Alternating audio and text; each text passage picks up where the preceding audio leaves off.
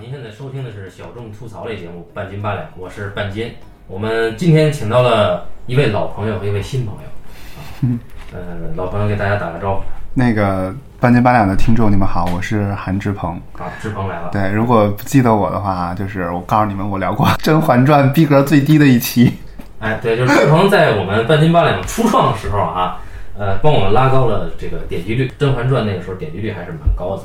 嗯、当然是因为《甄嬛传》比较大众了。但是志鹏也依然参与过我们聊的其他逼格比较高的，比如说喜宴有有有志鹏对吧？然后后来逼格比较高的就是有一个我爱我家，这个逼格很高，所以逼格和点击率双高。然后呢，这次呢，就是我们的老听友们应该有印象，就是在半斤八两一百期纪念的时候，呃，志鹏也跟大家聊了几句。呃，志鹏他其实提出了他要聊几个想要聊的话题，其中一个就是《大明王朝一五六六》这个剧，嗯对嗯他想聊这个剧。当然，我也不知道他为什么想聊啊。然后那个时候应该是四月初，在清明节前后的时候，嗯，啊，那个时候我也处在一个这个人生的低谷，这个精神啊、心理方面都遭到了重创的嗯时候，啊，那个时候我就正好理清了职场的一些烂事儿之后呢，我开始安下心来把这个剧呢从头到尾看了一遍，所以我觉得还是确实有必要聊。当然，我就不知道我看完以后我想聊的跟他想聊的是不是一回事儿啊？嗯哎，这也是我们这个播客的意义。然后我们又请到了一位新朋友啊，这位朋友呢跟我们的这个《大明王朝一五六六》的编剧刘和平老师呢，他是老乡，对你跟大家打个招呼。半斤八两的听众，大家好，我是掌门。啊，这掌门老师啊，掌门老师是我们的新朋友。嗯、这次呢，一方面呢是借地利优势，就是都是湖南衡阳人。那么另一方面呢，我听这个志鹏说，掌门呢是《大明王朝一五六六》的，也算是死死忠粉啊，铁粉。当时我就想，哎，我这个铁粉到什么程度呢？志鹏说他可以背台词，我说好，请来。对，然后，然后当时我还觉得，哎，我说铁粉一定还有其他的这个技能。结果来了以后呢，他拿出了一本书，哎，这时候这本书的名字叫《大明王朝一五六六》，我说啊牛逼！我说这咱们这期应该可以聊够啊，两三个小时啊，我们可以秒杀老高以前长度啊。老高每次做准备都做得很，好像是做得特别详细。对，但是就是每次都会被听友们、热心听友们挑出一些这个硬伤 啊，这个这是我们这个节目的魅力所在。然后我们简单介绍一下这个《大明王朝一五六六》这个剧啊，嗯四十六集啊，嗯，豆瓣儿写的是零七年，首播是零七年，然后一七年是这个修复重播的，对但对，它制作的时候应该是零五零六年。嗯，那么这个剧的导演呢是张黎老师，一个试图用国产电视剧创造个人风格的人。说的对，对，比如说张黎，张黎老师是这个五十年代生人啊，然后走向共和也是他的。对走向共和，人间正道是沧桑啊，呃，少帅，然后总之呢，就是他喜欢在他的电视剧里边呢，用一些升格镜头，嗯，然后有一些那个没有任何闪意义的升格镜闪头，闪，还有就是闪前闪闪后，对，就忽然间那个片段式的闪。啊，你也不知道到底是为了什么啊。我是个人表示很很很疑惑。当然，张琳老师呢，在我国的电视剧制作里边呢，还确实是这个超一线的导演啊。对对对，这个是是真心的，而且确实还是他有他文化追求吧，你可以这这么说吧。我们要编排他，这是真心的啊， 这真心佩服还是佩服的。然后编剧刘和平老师呢，中国电视剧协会的现编在剧协是会的对编剧协会主会席长，会长，嗯，啊也是五五十年代生人啊。这个豆瓣写的是湖南邵阳，有这个地方吗有，他是生于邵阳，长于衡阳嘛。哦，嗯，就是我们那个掌门老师是生于衡阳，长于衡阳。对，刘和平老师呢，写过几部脍炙人口中国的年代和古代题材的，都是所谓历史证据，对对吧？比如呃，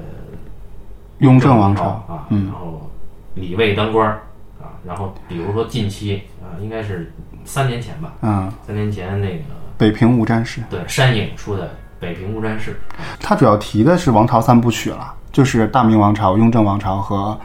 北平无战事是他的王朝三部曲。他王朝，他北平无战事想叫哦最后的王朝。对嗯最后的王对朝，对，《北平无战事》在播出之前，开拍之前吧，我就不知道是哪儿拿到了他剧本。那个时候我刚也就刚入行不久吧，嗯，就被震撼了。就读那个剧本，大概我前前后后读了大概有四五遍吧，没想到电视剧可以这么写。虽然说《雍正王朝》就小的时候就看过啊，嗯，呃，也没有小的时候，就是初高中对对对对就看过，觉得确实是有意思。然后我们今天呢，就一方面呢聊一聊《大明王朝一五六六》这个剧本身，嗯另一方面呢，呃，也可以聊一聊刘和平老师创作的、呃创作风格，因为他在中国电视剧编剧老师里面，呃，我可以说是他的死忠粉，就是刘和平的编剧水平和中国其他编剧的编剧水平是两是两种东西。两个世界，两个世界，对，就是差距实在太大。当然，并不是说刘和平老师的剧作我个人完全认同啊，但是至少是风格呀、以及他的剧作观念，包括他的历史观，我觉得都是能够刷新我个人的一些积累。嗯，所以我觉得很有很有趣。二位最早看这个刘和平老师的作品，应该都是《雍正王朝》是吧？你们看过《对李卫当官》吗？也看过一些，我都不知道是不是这具体是不是他写的，这我真不知道了， 《呃李卫当官》剧情写的不错，是吗？嗯，刘江应该是在《王雍正王朝》之后，嗯，那时候应该是那谁刚火，徐峥对对，徐峥刚演完《春光灿烂猪八戒》好像好像对，对，然后他演了一个李卫当官。李卫当官其实是一个衍生故事，因为我们在看《雍正王朝》的时候呢，咱们大概都是同龄的嘛，初高中嘛。对，初高中的时候看《雍正王朝》，就有一个视觉的感觉，就是很压抑。嗯，我是对我有这个嗯感觉，都是冬天的景儿，基本上很少有春天，所以就基本上觉得很丧，不是正处啊，就是死了对啊，然后又吐血呀、什么的，就对这种这种东西，好很像阴郁。调子比较暗吧，我对对记对得对对，嗯，把后宫拍的那么暗也，对，包括他用的音乐呀、整个的气氛呢，嗯都是很压抑的。嗯，这么阴郁的一个剧里边，唯一的一个亮点啊，就是这里边的李卫。哦，嗯，哎，对我是觉得李卫是个亮点。我都不记得那，个演 员我叫不记叫得，赵什么来着？赵毅，赵毅啊是赵毅是一个老演员啊，就是演他是个舞台舞台剧出身，京剧演，以前学京剧，戏不错，就是演过很多的中国的口碑良心剧，比如说《大宅门》啊，嗯大宅门》他演那个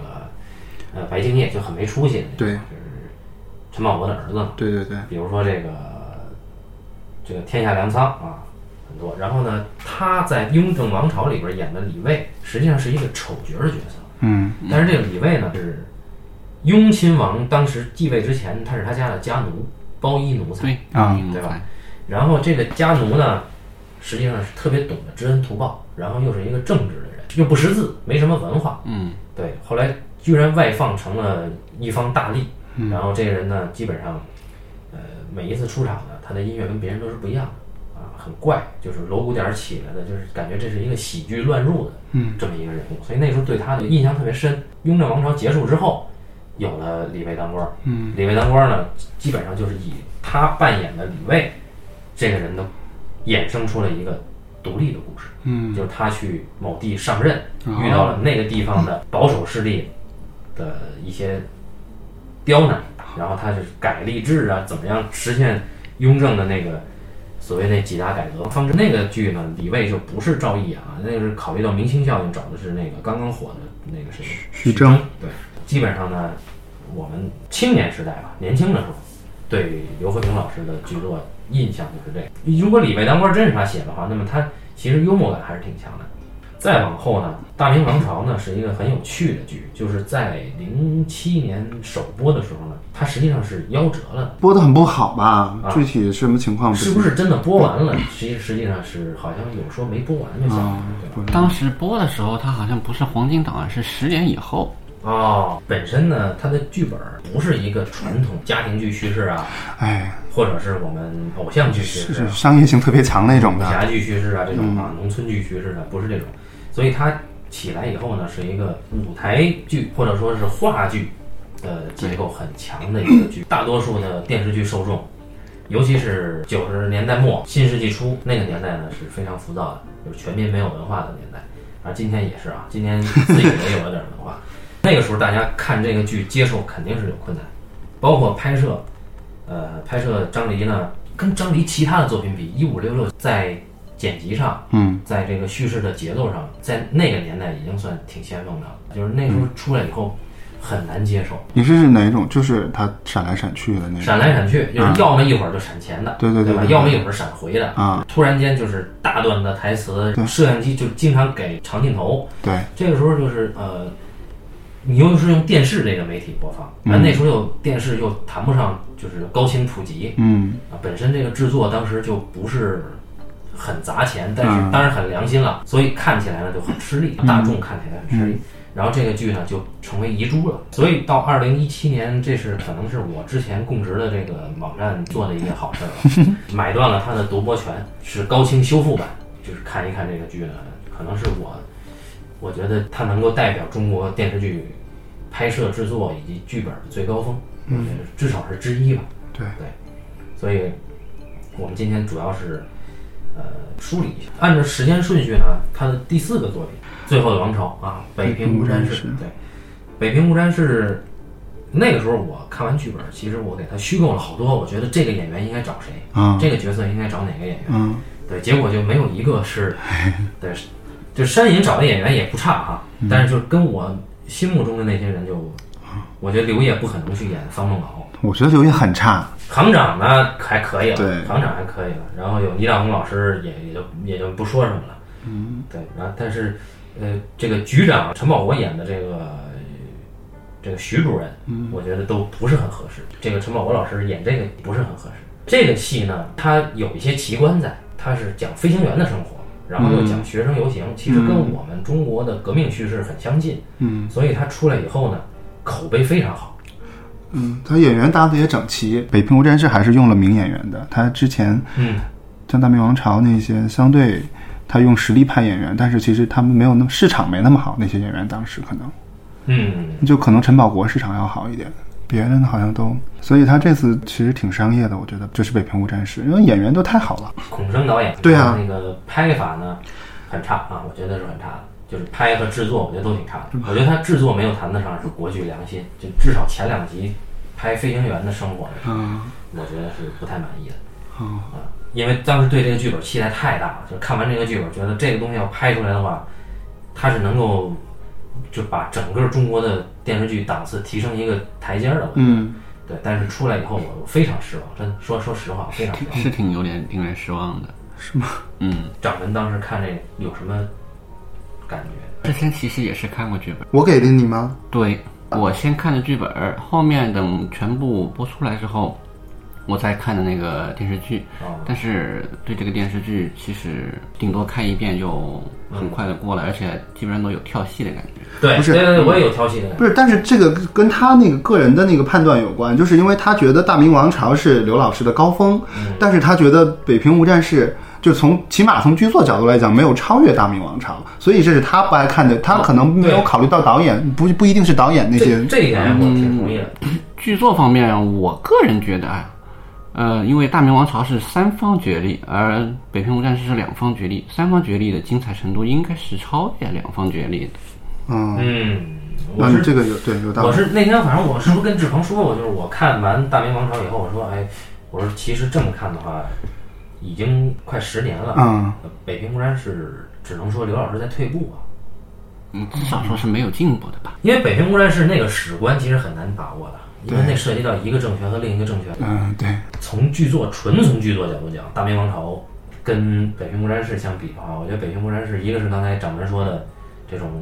对立势力的角逐少了，戏剧性可能弱了一点。嗯，再有一个就是，我觉得它的承载的，就它背后所承载的这个，一会儿我们要聊到的，就是这种中国历史观和中国传统价值，嗯以及这个这个中国人的这精神信仰。嗯其实在这个北平无战事是被削弱的。嗯，按理说那个年代应该是一个信仰冲突比大明王朝要强得多的时候，但是他在民国时候，就是在民民国末年的时候，实际上是呃没有着力把这个戏往内在写，而去强化的是到底谁是这个卧底，谁是地下党这件事儿。嗯有的悬念重于他真正要表达的东西，但是当然从一个电视剧本身的商业性来讲，嗯， 《北平无战事》是一个非常合格的，就是它的悬念强。《嗯，大明王朝》几乎没有他妈什么悬念，就是我看完《大明王朝》全看完了，第一印象就是刘和平老师不写阴谋，嗯，他写阳谋，嗯，就是没有任何一件事儿是我们传统的所谓他妈的强行结藏着，然后后面接那种因的，为现在很多呃，我们的影视制作行业的呃这个同仁啊、前辈、老师们，包括这个手握制作权的判断的人，他们都很喜欢强情节、多反转，嗯然后有些事情是瞒着的，有些事情是阴谋，嗯，对，有些事情我不告诉你，突然出来啊，吓你一跳，说原来是这样，对吧？嗯其实这个是非常 low 的嘛。我觉得是，美剧其实也大多数也是这种剧，但我们不是说这样不好，是因为这这个不是？但是我们没有没有人家美国人用的好，啊，对，就是人家太熟这一套了。一个是没有用的好，再一个就是说，我们如果说全部都把宝压在这上的话，那么这个剧作就没法要了。对，就聊到这个，我还是有有点体会的，就是说所谓悬念的这个问题，因为我我是觉得刘和平老师他还是挺关，他关注的真的是人，他要先把所有人面临的情境摆出来，就是包括你说的阳谋，就是我要让观众知道他面临的是什么，然后再去他去看这个人的反应，而不是说我要让观众不知道这个人将面临什么，然后再给他给大家一锤子，我觉得可能是这种。所以他主要写千苦万苦人最苦。如果是这个的话，我觉得中国哪怕世界上能够做电视剧做到这一点的，只有刘和平老师。就是这人的困境，呃，实际上他已经写到一个极致了。嗯，再看《北平无战事》，我就觉得他外在这个壳包的就太嗯浅显了点。对，就太商业了。就是我、方梦敖到底是不是地下党这件事，儿，他妈一直在琢磨。当然，刘和平他不会那么傻逼，就是说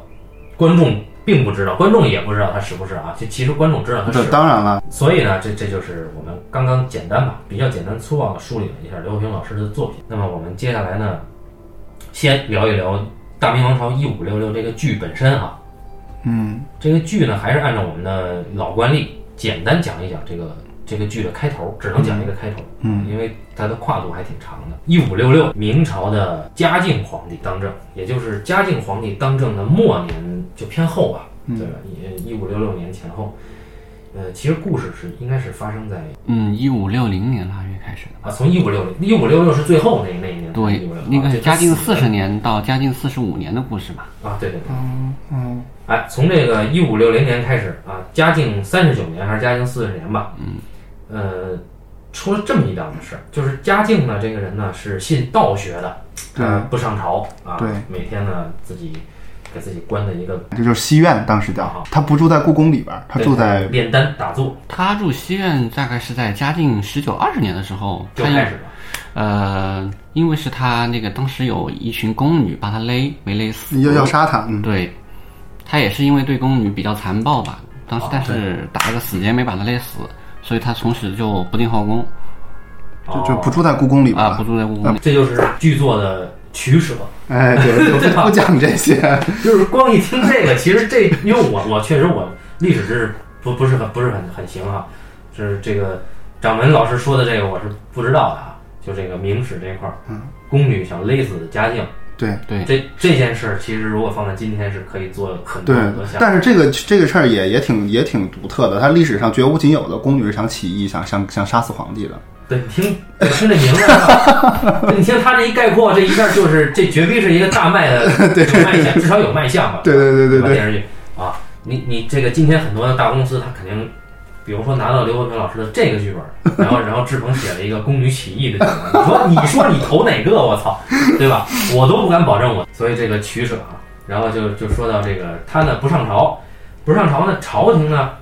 是由一个很有名的人物，历史人物把持的，著名书法家严嵩老师啊把持朝政。那么当时呢，国库空虚啊，就当时他们实际上面临着一个整个朝廷上下有个经济危机，亏空。对，嗯户部拿不出钱来，对，但是呢，呃，兵部又要用兵，东南有倭寇，北边有这个鞑靼，对，工部呃，还要修修宫修殿，宫殿啊给皇上修新居，对，拿不出钱来。故事的开头呢是嘉靖皇帝呢在开一个内部的高层会议，财政会议吧，他开了一个内阁财政会，这个财政呢是关于第二年预算的事儿，对对，就说我这个第二年预算，我这个把钱放哪儿啊？然后这个时候兵部、工部和户部打起来了，就是这个钱没有，嗯，我们怎么办？大家在互相推诿。这个户部呢和兵部是归这个所谓的，如果我们非要以贪官和清官来分来分的话，嗯清流一派是管这两个部的，对，但是这个吏部、刑部工部和工部，对，是归这个严嵩，严嵩一党把持的。整个的地方的像什么盐铁税啊，呃等等等等的这些收入呢，实际上依然是严嵩可以把持的。因为他是他们那些地方官，都是他当年他把持朝政二十年，他用的人，对，他的门听 生，他的。哎他的党羽啊，严党的党羽。这个时候呢，皇上就说了，说没钱那怎么办呢？打仗总得打，嗯，啊，宫殿也得修，对，啊，这个时候呢，严嵩有个儿子叫严世蕃，他说：“我给你出个主意，我给圣上出个主意吧。说我们呢，把这个东南沿海地带，不是种稻子的嘛，对吧？稻米的嘛，嗯我们把稻田给改了，把稻田改成桑田。”嗯去种这个桑苗，因为我们东南沿海，大家知道历史书都学过嘛。明朝末年的时候，东南沿海已经有相当的，呃，所谓的资本主义早期萌芽，对对吧？就是说那个时候已经有很多的雇佣关系对发生了啊，尤其这个雇佣关系是体现在纺织业啊什么的，棉纺织和丝绸纺织。那么出口的大多数是丝绸纺织，出口出口到西洋。那么出口的这个路线呢，是由当时大太监郑和老师啊开辟了海路。啊，其实，在嘉靖朝是不开海的，到隆庆朝的时候才有一个隆庆开海的政策。呃，倭寇又是怎么来的呢？倭寇又是因为它不不开海，开海，对，就是它这个不开海是禁止民间贸易，禁止民间海上贸易。那倭寇是怎么来？那官家可以出去吧？啊，对，当然官家是可以的，对，所以就是说挣钱这个事儿呢，是由官家运丝绸卖给这个西方，比如说阿拉伯世界，比如说这个欧洲世界，啊，但是呢，禁止私人去去这个，呃我们历史知识都不是很很很精准靠得住啊，啊，很所以所精以准大家这 确。个大家那个什么啊，大家都担待啊，有什么大家可以交流啊。然后呢，海禁，很多人呢就一提倭寇都是日本人，其实不对。嗯明朝末年，倭寇大多数是他妈中国人，啊，是东南沿海啊，以及这个韩国人啊，啊，有一部分当头的是日本人，还有一部分当头的是中国人，嗯他们凑起来的。这个包括这个台湾人台湾那附近的人，以及这个甚至东南亚的一部分人，既然你大明王朝啊海禁不许我们私人，但我们走私嘛，对吧？嗯，所以走私又被打，于是他们呢，尤其日本人胆儿大，就开始侵犯东南沿海的海防。嗯，有一度呢，甚至已经侵犯到了南京城哦，啊。我记得是啊，倭寇这个祸害到了嘉靖晚年的时候呢，是非常严重的。这个时候呢，严世蕃提出了说，我们改稻为桑以后呢，我们还是官家把这个桑苗加紧的生产，生产成这个丝绸，卖到西方去，以补国库亏空。嗯，啊，嘉靖一听靠谱啊，对吧？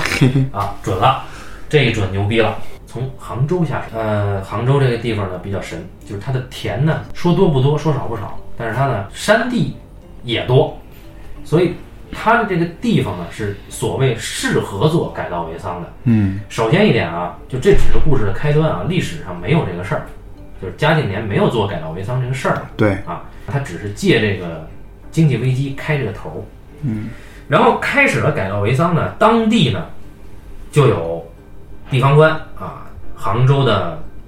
地方官，浙直总督，因为是啊浙江和南直隶嘛，江苏嘛那个地方，浙直总督。浙直总督呃，没有浙提哦浙醒江当时的巡抚就是胡宗宪兼着的，剧作里面开始是这么设置的。当地的地方官呢，直接是严世蕃的党羽，嗯，啊、他们来执行改造为桑的国策。然后当地的丝绸大户由赵立新老师扮演的沈一石啊，这个人呢是郑必昌和茂才就两个地方官的，就是相当于他们两个官商勾结。然后有了这个改造为桑的国策以后，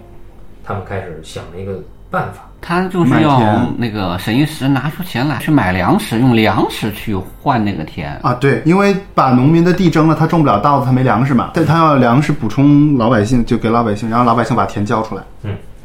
然后呢，但是他这个买田呢，实际上价格呢是相对贱的，呃，远低于市价嘛。打着国策的名义，想要资本的一种积累嘛，就是说我用低于市价的价格去买你农民的田，买完了以后呢，产出来的桑苗呢，我交给国家，国家去卖。但是交给国家的时候呢，我依然会中饱私囊，基本上是这个情况。那么就是官商勾结，然后这个时候呢，就发生了当地农民呢有些哗变，价格太低不愿意卖，对所以又想出了一个主意，就是把那那个新修的那个河堤给炸了，把那哎个全部淹了，不卖也得卖。因为当时呢是要发大水，发大水呢，这个这块地方官是他妈的丧尽天良，说既然这个农民不卖，那我们干脆借着大水这个，我们把新修的防波堤、河堤全部给它毁了，毁毁完了以后，把田一淹，我们可以以更低的价格买。那时候农民也不可能不买，他是选了九处，最后是有七个半是被那个胡宗宪有点良知的官员给救下了。想让九处去淹，对，九个县要全部炸了决口，但是呢，被那胡宗宪发现了，然后去去堵那个口子，就是淹了一个淳安和半个建德，所以他最后的戏的焦点还是落在淳安和建德这两个县上面，嗯，啊，这也是在戏剧结构上面的一个焦点问题上有点体现吧。然后淹了田呢，很自然的就是相当于是这个事儿就变大了。对两方面，一方面是去年是刚刚修的堤，对，这堤修的是不是豆腐渣工程？嗯，呃，是还是不是？这是第一个问题。那么不是的话，显然是有人毁堤淹田，那这个问题就更严重，就是你相当于是草菅人命，相当于是毁坏国家设施啊。那当然，剧里面还有就是说是这么写的，说河堤失修等同于丢城弃地，按律当斩。哎就是哦，嗯，按律当斩啊，然后当时呢，浙直总督，这是一个军职哈、由文官代理，叫胡宗宪。胡宗宪由这个这个这个王庆阳老师主演啊，他呢，这整个其实当地的海防啊，这个这个堤防啊，其实军方应该是主要负责这件事儿。嗯，那么胡宗宪当时就是一个是保住了大概七个万的堤，另外一个就开始查这件事儿。但是胡宗宪是严嵩的学生。对，啊。同时呢，胡宗宪呢又是朝廷里边相当有口碑的，这个评价很有意思啊。有两个词评价他这种官，一个词叫“老成谋国”，一个词叫“宫中体 国”嗯啊对的这两个这两个词，到时候我们来解释一下，就是我们来分析一下这两个词是怎么回事啊。其实它是象征了中国道德传统的啊。然后胡宗宪就成为了，呃，相当于是前几集的一个焦点人物，因为他很难啊，对吧？千我一直苦万苦，我一直觉得前面半半部他都是主角，你知道吗？就是对他有那种主角的意思。因为、这个因为他自己的境遇是最难的，那是别人都没他难。因为胡宗宪呢，他他处在一个当媳妇儿的境地。哎，你说的对，这个中国家庭呢，这么比较啊，因为这个其实剧里边也提到了，是的，做儿媳妇儿最难，为什么呢？这个旁边有丈夫，上有公婆，嗯下有子嗣，嗯，然后还有七大姑八大姨亲戚。那你儿媳妇儿怎么做？怎么能够维持？怎么能够孝敬？怎么能够又做表率？一系列的这种困难全都压在儿媳妇儿的身上。然后这个胡宗宪呢，就是这么一个儿媳妇儿，她呢，而且她当时呢，她已经有了，你想能够外放做到浙直总督，就相当于是两个省的兵权都归她管。嗯，其实是挂着兵部尚书衔了，就是啊，只是没有入内阁，只是没有入内阁而已。啊然后胡宗宪呢，他的这个朝野的名声是在的，呃，他实际上他是把基本上把所有重要人物都设置为这种儿媳媳妇状态对，嗯徐阶在后面也是 这个然后这个胡宗宪呢，他作为前几集的一个核心人物呢，就是一方面他要承担着地方官这样一个职责，另一方面就是毁堤淹田这事儿他查不查？对查就意味着他一定会查到严嵩，对，他就触碰到严党了。对恩师嘛，全他妈中国都知道严嵩是他恩 师，啊不查，你对得起朝廷对你的任命吗？对不起皇上，对是吧对啊那你查这里边有另外一个机关，就是我们现在不得不引入权力结构了。嗯，当地这个丝织业，并不是由全部是由这个民间的资本家来控制的，它有这么一个机构叫做江南织造局，是吧？对是江南织造局，在剧里边是这对样的。江南制造局江南织造局的管事儿的啊，是大太监，叫做杨金金水，杨金水儿啊，由我们的王劲松老师出演啊，不是我们的王劲松老师啊，是这个是另一位王劲松老师。就是一直演刘和平的戏的那个王劲松，包括北平里边他也有演。对对对对对，《借枪》里边那个那个也也是他吧？琅琊榜里面也有他呀。啊啊，，对对对对对。然后这个王劲松老师呢演杨金水，杨金水他为什么为什么这个织造局由太监掌权呢？是因为织造局是皇家的买卖，对，哎，也就是说这钱是皇上的、皇家的。那么，所以所谓沈一石这个资本家，只是织造局相当于是一种雇佣关系，由他来管理嗯这些。嗯，这里面涉及一个产权不明的问题，它到底这个诗是神石他本人的呢，还是那个是朝廷的，在剧里面和在实际上都是没有没明提嗯对是吧对这东西明确不了，说是朝廷说他是他是他自己是朝廷的，那就是朝廷的；说不是朝廷的，那就是沈一石的。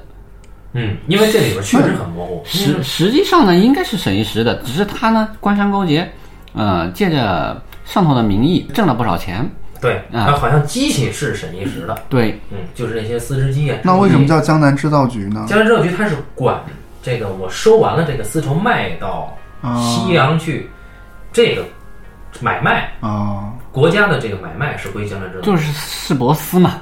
就是那然后所以就是沈世博一石司是一个政府机构嘛，所以沈一石是最那个最大的一个当地的一个丝绸商而已，丝绸生产的而已。对对，它它是生产商，对嗯但是它同时呢，它这个生产商它其实是有垄断嫌疑的，所以就是毁堤淹田这个事儿，制造局的老大杨金水是知道的，嗯，不可能不打招呼，因为他们有这个丝绸卖的压力，国库没了吗？明年钱从哪儿来？得赶紧产这个桑，对织这个绸子，对卖到外国去，拿了这个钱去填补国库的空虚，解决工部、兵部和等等等等部门的危机。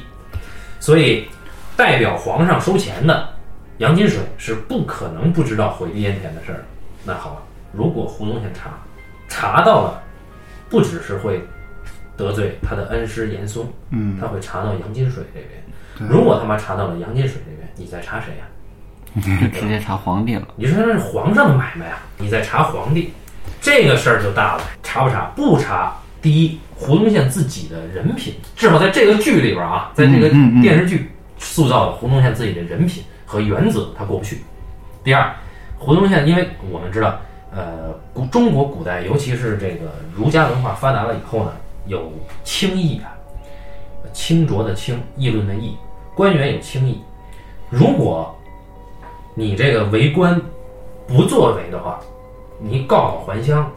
当地的士绅是不会接纳你的，你就完了。总之是你的这一辈子的这个名望都会付诸流水。清史就没有你了啊，但是这个贪官污吏这个史书上你是跑不了了。所以那个时候呢，中国的士大夫特别在意这个，嗯，所以胡宗宪在加在这些名、权、亲情以及这个呃皇权之间，他非常难，查还是不查都不对，所以前面胡宗宪是非常难的。然后呢，他给胡宗宪加了个难题。我们再说权力结构，就除了这个管理江南制造局的机构是什么机构呢？叫做司礼监。对，司礼监什么意思呢？是因为在明朝大家知道啊，明朝是重用宦官的一个对朝代，所谓东厂锦衣卫，对，实际上呢都是宦官把持的。嗯，那么司礼监呢，实际上就是司礼监的头儿就是秉笔太监。嗯，他是呃还有掌印太监，对吧？对也就是呃皇上下的诏书，他们盖章，对甚至要替皇上草拟诏书的。我们整体介绍一下他那个时候的那个一个状态，就是整体上都是皇帝是用宦官和这个内阁来互相牵制的，就是他的整个的权力结构是外廷有内阁，然后内廷有司礼监，他外面有总督，外廷他派总督和这个巡抚这些东西，总督啊什么这些地方官，但是他还是会同时会从太监里面他要派一个去当地出差，就是永永远驻当地的太监。嗯，就是说，所以它所有的层层机构都是有一个官，有一个太监。内阁是可以拟拟一些，就是可以批奏书的，你意见叫票拟。对。对然后给司礼监，司礼监呢要呈给皇上，然后皇上再批红，嗯然后再下来。或者他们直接代为批红，嗯，对，然后包括皇帝的诏书也是由司礼监去发的。对，对所以这个权力真的是已经到巅峰很大了了嗯啊。然后这个明朝末年，实际上出了几个很有名的大太监啊，比如说冯保老师，哎啊，魏忠贤老师，冯冯宝在这个剧里边还是一还还没起来的不是，但是我觉得其实冯宝是另另一个剧的可以做一个主角，他很厉害那啊肯定了。冯宝在第一集里边其实承担了相当重要的角色。你想，第一集里边第一个有剧情的人是冯宝，对对对因为下雪了，他瞒着。这是这个片子的真正的开端，序幕，就是说过年前，呃，有个青天剑监正周云逸，整个呢，不下雪，整个中国呢，旱灾，嗯，旱灾你不下雪呢，就一般古代呢有这样一个迷信，但是这个迷信呢也是一种道德的审审查、自我审查，就是说你这个天下有这个天灾，实际上是皇上无德的表现。所以，呃，当时嘉靖这个非常焦虑啊，对吧？不下雪，那不能我说我的问题吧？于是这个就是天天在这小屋里边就就这个着急。然后这时候呢，出了一个人，对吧？那个时候有一个钦天监是吧？嗯，这个钦天监有这么一个官啊，具体叫啥？这个周允祎啊，对他呢，上书说朝廷嗯开支无路，官府贪墨横行，上上天示警，所以不下雪。哎，你这事儿不是挑衅吗？他要干这么一件事儿，这是一个更高层的一个权力结构，就是朝廷啊，明朝嘉靖末年的时候呢，有清党和严党两个党。嗯，清党呢，表面上是由内阁大学士徐阶老师、高拱老师、张居正老师领衔的，但他们背后是有靠山的，有光凭三个文官、三个傻逼清官，他们是挑不起清党的。他们背后的靠山是谁呢？是嘉靖的独苗了。他前面两个儿子死掉了，还有那就一个说明豫王和下面一个比较小，那个已经被逐出京师了。就是说，呃，明朝的那个官制是这样子的，他的所有王爷都必须外放，不许留在京城就，以除免这个争权，对所以就只剩誉王啊，誉王就是未来的隆庆帝对啊。誉王，誉王他的老师是徐阶，那么誉王实际上是清党背后的靠山，因为嘉靖早晚得得自然法则嘛，虽然说没有明确他为太子，但其实大家都是这么认为的。对，而且他问题是，他又生了个儿子，就是这个誉王又生了个儿子，呃，誉王生儿子那个好像是，哎，是前几集的事儿。是万历皇帝。他们那边在吵着，这边生着，这其实很挺戏剧一性的。嗯旦誉王生出了一个，誉王只有一个儿子嘛，对吧？就之前是没生的嘛，对，然后他跟王菲闫妮儿生出了一个，闫妮老师演这个裕王妃啊，李氏啊，生出了一个独子，那么相当于明朝后继有人，就相当于是康熙见到了乾隆，哎，哎对，，那你只能是这么传位。那这刚才说的钦天监上书弹劾皇上这哥们儿呢，实际上是受了清党的指使嗯去弹劾，其实是在给严党施加压力。嗯，那肯定，作为皇上的家里人，太监、司礼监肯定得治这个这个钦天监这人，于是就让他跪着。嗯，呃，并且因为你这属于犯上，按律执行的呢，对，这个当时叫东厂提督吧。是司礼监下辖的东厂提督啊，冯保老师。那当时给了他个机会，让他改个说法，你说这是我说错了，啊、他就不打死他。嗯，然后呢，但是那个秦陵剑是有所谓的骨气嘛，就是我们士大夫那种对嗯气节出来了啊，他就是不改口，然后他就脚上做了一个，他有一个外八字内八字，就是死章和非死章的那种，结果是往外八字一撇，那个四个行刑的太监一看，就直接打死了。哎，打死了呢，之后就下雪了。下雪了呢，冯保一看说哎下雪了啊，底下太监谁也不许说，我去报这个喜讯。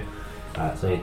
这一下冯保实际上是这个这个剧第一个有真正有情节的人。哎，是，这个权力结构已经基本上大概就这意思了啊，嗯就不再多说了。那么前面的剧情呢，基本上大家可以理解为清党和严党之间的斗争。对，那么清党和严党之间斗争作用在谁身上呢？代表人物呢是有这么几个：嘉靖皇帝陈宝国老师、严嵩、倪大红老师，哎，这个呃胡宗宪啊，这个王庆王庆祥阳老师，嗯，那么还有这个司礼监大太监，这个叫什么来着？吕方，吕方啊，徐光明老师啊，然后这个誉王不知道谁演的。除了这些人以外呢，为了给胡宗宪那边施加压力啊，这个剧作施加压力，嗯，给他多了一个下面的一个，在他下层的一个审视的一个视角。这个人呢，就是整个剧后半部的核心角色，叫做海瑞。海瑞大家都知道啊，呃，很有名，历史上的清官啊，也是一个道德上很有争议的人物。呃，由这个黄志忠老师扮演啊。对，这个人是怎么加入剧情的呢？刚才说了，毁堤淹田之后，两个县令就被斩了吧？对，这个胡宗宪是不能不斩，只有把这两个人当机立断给咔咔了才能够掩盖毁堤淹田的这个啊！真既正然的对上面有交代，这也对下面有交代。对，相当于这个原来这两个县令，这个淳安县和建德县两个县令呢，是做了替死鬼，对，哎，就是呃真正的像这个呃按察使啊，以及这个布政司的那个人啊，布政司相当于是就是你管行政的，你也管司法的，嗯对两个大官儿就可以对朝。，当时那个郑必昌嗯就是一布个政布政布政使，那个何谋才是按察使。然后呢，他们俩一逃呢，相当于就严嵩那边儿比较安全了。但这个时候呢，这个清党不能放过严党，清党就琢磨说我们得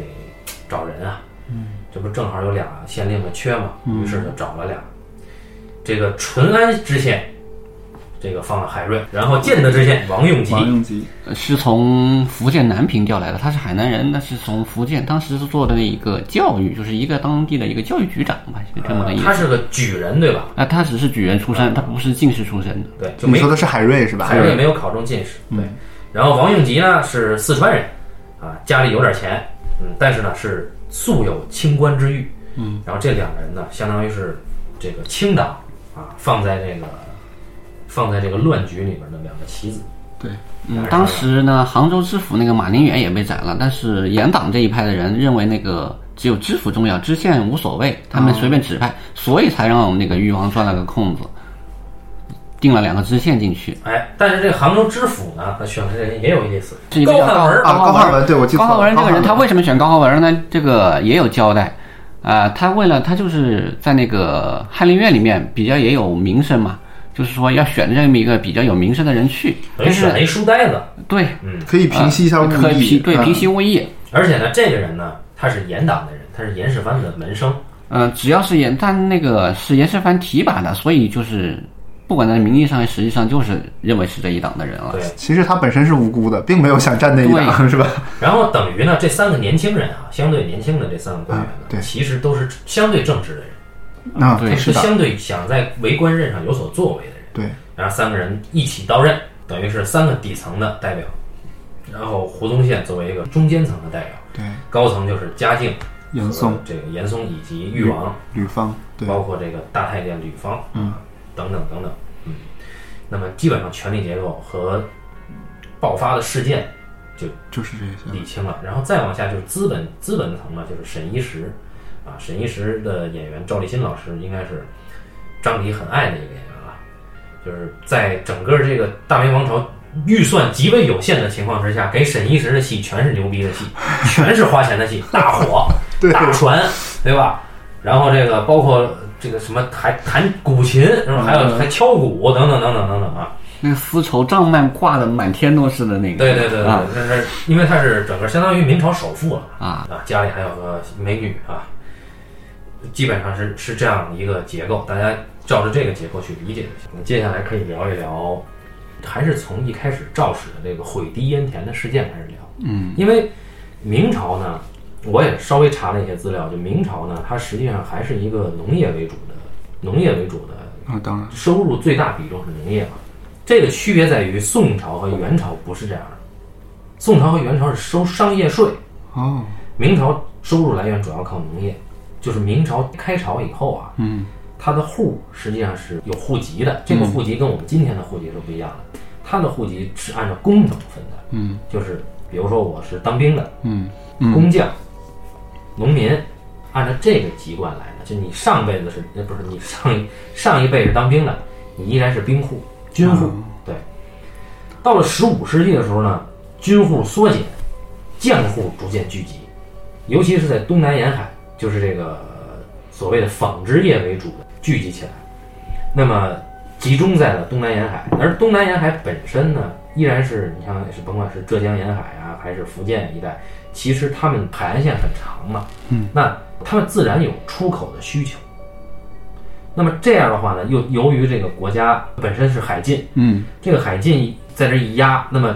显然就是非法的勾当就有了，走私啊，嗯，甚至是抢劫呀、等等等等。然后，因为明朝的这个军户，刚才说了，军户呢实际上是缩减的，很多上一代当兵的，下一代他不愿意当兵，去卖这个籍，或者是去换这个籍，所以到了明朝的中期开始，军队是非常孱弱的。而且在文官统治的时代呢，认为兵者不祥嘛，哦，所以兵部也好，还是这个军官也好，实际上是一直受文官社会压制的。嗯，那么在那个各种相互作用之下，呃，实际上大家知道，明朝初期海上优势是非常明显的，就郑和老师下西洋这个事儿就已经说明问题了。嗯，到了十五世纪末，海上力量是非常弱的，所以就导致了你虽然有海禁，但是形同无虚设，大家都在走私。日本、韩国啊，就今天的啊，叫日本、韩国，然后这个东南亚什么印尼啊啊等等等等，包括那个时候那个台湾沿海啊、福建沿海啊，很多当地的农户、土匪、流寇、兵痞跟外国的人做走私生意，并且勾结成了有自己武装力量的一一支一支的这种所谓的倭寇。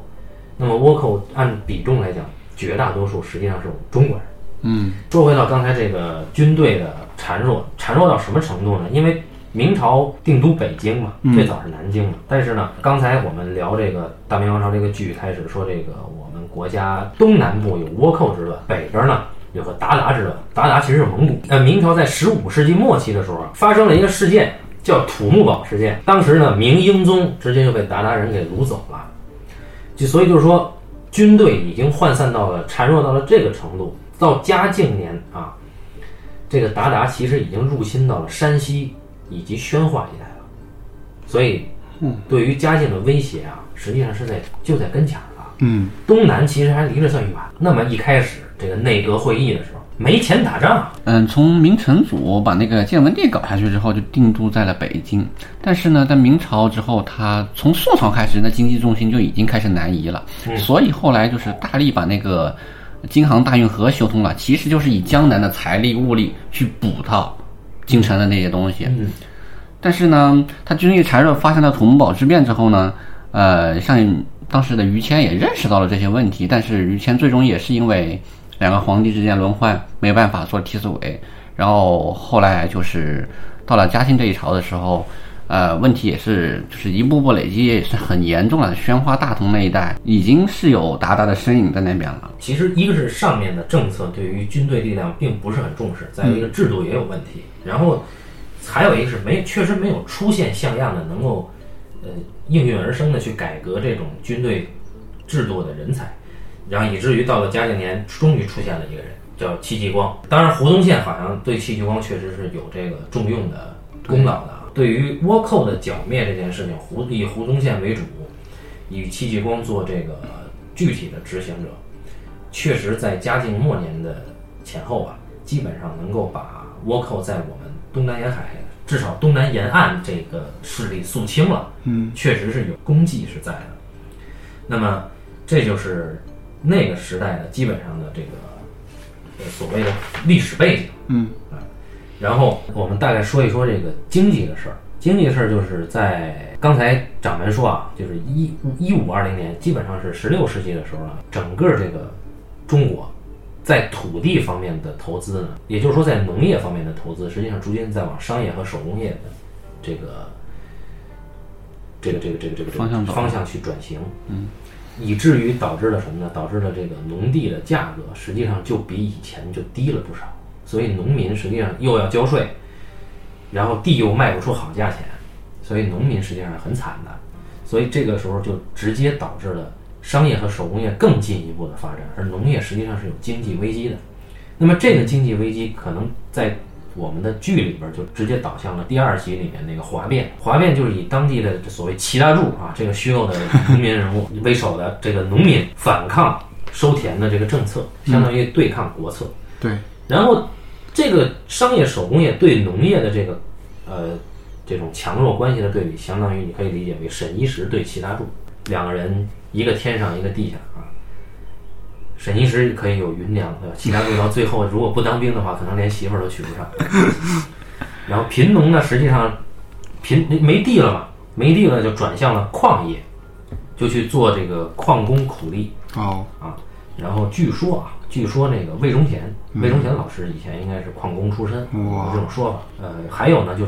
贫农呢，直接是受雇于当地的这个手工业，也就是说，像齐大柱那些比他更惨的农民呢，被收了田以后没田了，嗯，那他可能就直接受雇于沈一时的这个制造坊了。最早的工人了，哎，对，等于是无产者了。嗯对，嗯然后区域经济这块儿大概提一下啊，就是稻米实际上是由原来的长江下游地区转到了两湖地带，嗯，也就是说，原来本为什么会有这个国策，就是改掉为他。当时志鹏说要聊这个的时候，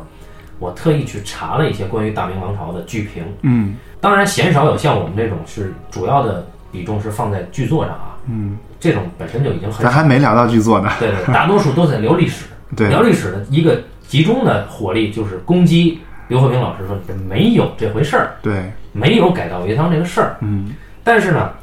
我们说就是我我去查了一下，比如说像那个万历十五年和那个中国社会史啊，就会发现刘和平老师他选这改稻为汤是有可能出现的，嗯也就是说他是顺应了那个历史趋势的。嗯除了刚才说的稻米种植主力转向两湖，嗯那么苏杭因为是沿海嘛，嗯它的手工业其实是起来的，所以呢，那这这样的话，就是相当于我是有可能把这边就是苏杭本身已经弱势化的、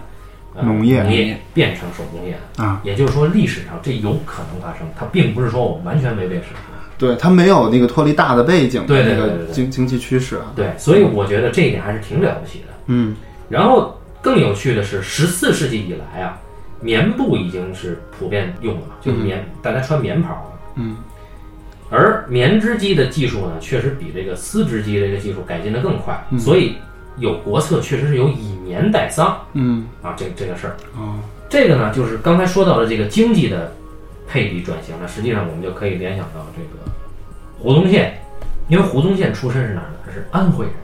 嗯，姓胡啊，安徽安徽绩溪，大户。呃，他呢，实际上我们在大明王朝这个中段的时候，出现了接盘的一帮徽商，对，这个很有意思。这帮徽商是谁呢？是胡宗宪的本家，肯定也姓胡了，对吧？肯定也是绩溪人。徽商实际上在明朝，明朝啊，你是新涌现的新贵阶级是两个地方，一个是山西玩钱的，嗯玩金融的嘛，哎，不是， 对，玩金融的，啊，一个是这个安徽徽商，那么我们就可以看到这个西线胡宗宪他的香港的势力，就是在改稻为桑这个事儿暴露之后，尤其查抄了沈一石的家产以后，对你得有人接这个江南织造的这个这个这个事儿，对吧，就受江南织造局统辖，你去产这个这个对桑，对，组织生产，就是沈一石死死了之后，组织生产的人没有了，对，谁来接盘呢？嗯，哎，就这帮孙子是真他妈狠，找来了胡宗宪的本家一帮徽商。那胡宗宪刚才说了，除了海瑞、王永吉以底层的这个审视的这个压力之外呢，又出现了他自己贪污的可能。啊，或者甚至说出现了他在有可能是相当于是以权谋私的一种嫌疑。嗯如果说我把你这个大员的老乡叫来接这个盘，你这个大员还能过问我们的事儿吗？或者说你就算不管这个事儿，就是朝廷朝野上下怎么想这件事对对对吧？所以胡宗说宪不极清难啊。然后除了这些背景以外呢，我们确实在开篇的时候呢，有一些历史事件，比如说修皇宫这件事儿，嗯包括修皇陵这件事儿啊，因为后来那个吕方实际上是去被嘉靖贬去，对，盯着领修地那，个修永陵嗯，对对，修那个永陵，所以皇族的挥霍到了一个什么程度呢？修皇陵，活着的时候修自己死的那个宗宗庙，只要在这一天，就是永永远得修下去。对哎，然后活，然后活的时候还要修新新居，对吧？皇帝要要修新居，对啊因为原来这个故宫他可能觉得不舒服啊，反正甭管什么原因。除此之外呢，刚才这个掌门说了，为什么誉王没有竞争者？是因为自开国洪武年就已经立下了一个规矩啊，呃，是不是洪武年？还是说应该是从燕王开始立的？就是这个皇子除了储君以外，全部都要流放到外面去做王。啊，以免他们来有可能生出这个政变，威胁皇权。所以，光是维持皇亲国戚的年金，就已经达到了这个有这么一个数字啊，河南和山西税收的一半以上。哇！外地的这个各个王，他有领地，对有卫队，还有俸禄。到了万历年啊，一共有九十四个直系的皇族后裔都要领这个钱，就都封王了吗？一等就是基本亲王上四十啊五人，我操，一等亲王自主人。后面的王室越来越多了，对，所以这个这个还包括这个万历年啊，万历万历修皇陵啊，修了十六年，花了多少钱呢？据说是花了八百万两。我天，那这个皇族的挥霍，也是集中的压在了这个当朝的这些执政者的身上。对，还有一个背景就比较有趣，当然这个还是嘉庆年还没有那么严重，就是党派对立的事儿。因为明朝嘛，都是宦官当政，可是呢，为了抵抗宦官呢，文官其实出了一个党，就是有名的东林党。嗯，对，就是东林党跟宦官争端到了哪一朝是最严重的呢？应该是万历朝是最严重的，呃，以至于到最后那个冯保完蛋了以后呢，张居正也也后来也完蛋了。然后东林党那个时候跟宦官实际上争夺到了一个白热化的程度，最后以什么来收场呢？以这个魏忠贤老师啊，魏忠贤老师上场收场。 以这个绣春刀，啊，对， 以绣春刀收场是吧？哎，然后兵力颓靡，我们之前我们都很崇拜的徐浩峰老师有一部作品，第一部院线片叫做《倭寇的踪迹》。倭寇踪迹里边是讲南京发生的故事。他们说进了一个倭寇，实际上这人不是倭寇，他是戚家军的后人，对啊戚家，军用的是抗倭刀。那那个倭刀，长倭刀嘛，嗯，他们认为抗倭刀就是倭刀，所以他们以为这个主角是倭寇。然后呢，当地的驻防的海防的官兵是抵不抵不住倭寇的，为什么呢？一方面本人怂，一方面军力也也也也比较弱。军力弱体现在哪儿呢？在这个徐浩峰老师这个电影里面已经提了，海防的那那帮官员实际上是被被这个主角逼下了水嘛。逼下水以后，他们显得特别惨，是因为他们穿的那个甲盔甲是纸做的，是纸巾啊，不是不是不是我们现在擦脸那个纸巾，是那个纸的那个筋头嗯，啊，那个伤筋动骨的那个筋是纸巾铠甲。天，也就是说，兵力已经到了这个程度，怎么防得住？当时的历史背景基本上就这样。那么，在一个农业为主的、为收入为主的一个形势情况下，要改稻为桑这件事儿，实际上是触碰了朝廷的根基的。也就是说，第一级内阁预算会上，严党提出来的改稻为桑的政策，表面上是在解决当下的经济危机，但实际上这个政策一旦实行的话，可能是会撼动整个明朝的收入的构成配比的。嗯，一旦撼动了这个，那就相当于是一次农业和手工业的对比改革了。啊对，那么一旦有了这个改革，真正得实惠的是什么呢？是推进这些改革的官阶层以及商人阶层，也就是严党和审一时。那么，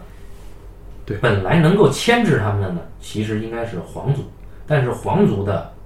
代表织造局、地方代表织造局呢实际上是裹挟进了这里面，因为他们也要钱。嗯，啊，所以这里边就错综复杂的势力就拧成了一股绳儿。唯一跟他们相抗衡的呢是清党，但是清党呢又要维持一个体面，是在哪儿呢？清党的后台是裕王，而严党和织造局的后台是皇上，这俩人是他妈父子。嗯，所以啊对，这个故事发生的这么多啊，就是说刘和平老师他写了这么多的剧，《雍正王朝》《李卫当官》呃，《北平无战事》嗯大明王朝实际上都写的还是家庭剧，啊，对，它其实讲的就是这一家子里发生的。是是，对，我们接下来转到剧作，就是为什么当时志鹏一定要聊这个？我们是不是要不你先吃饭，然后回来再说？好，那么感谢大家收听这一期的半斤八两，咱们下期再见。